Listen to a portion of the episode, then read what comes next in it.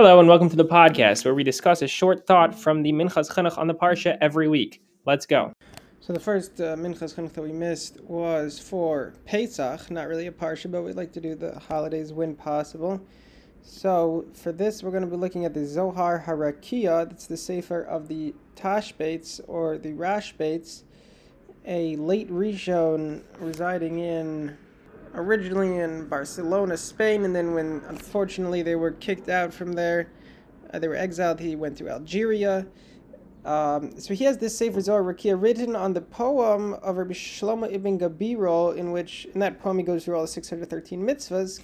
And the Rashbatz is a long commentary where he explains the different things about the principles of counting the mitzvahs. It's kind of like a proto Minchas Chinuch, or even perhaps more even a proto Rabbi Yerucham Fishel Perlau um, in that it's on a poem over here. Um, just like how his is on the poem of the Rasag. So one of his chidushim on the mitzvahs of Pesach is that he feels there should be an iser ase not to eat chametz on Pesach. Now, in terms of matzah and chametz on Pesach. So the Torah says in one place you should eat matzah for all of the days of Pesach, but Chazal learned that actually from the Torah there's only a obligation of eating matzah on the first day of Pesach. When the Torah says to eat matzah shivas yamim, seven days, it means that you shouldn't eat any chametz you then you're gonna have to eat basically matzah, or you don't have to eat matzah. You just have to eat things that aren't chametz.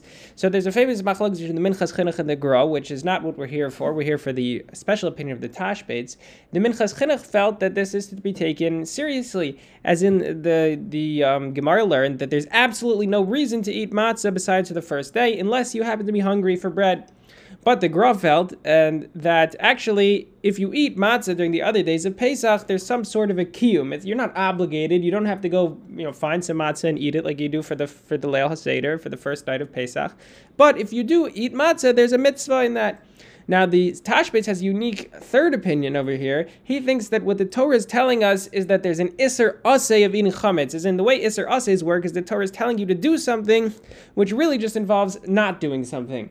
So the Torah here is telling you, stay away from chametz. So that's formulated in a positive way. But it really means don't eat chametz. So of course, all the people, all the mafarshim count not eating chametz as a mitzvah is low tase, but the Tashbetz feels it should be both a low tase of that, and also based on this idea of mitzvahs ase to stay away from chametz. And he compares this to the Rambam's opinion by kosher animals, which we've talked about this in, in the past for Parsha Shmini.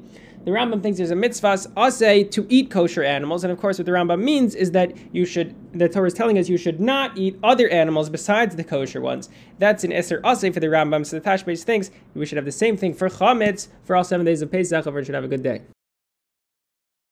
If you have been enjoying the podcast, feel free to share it with a friend.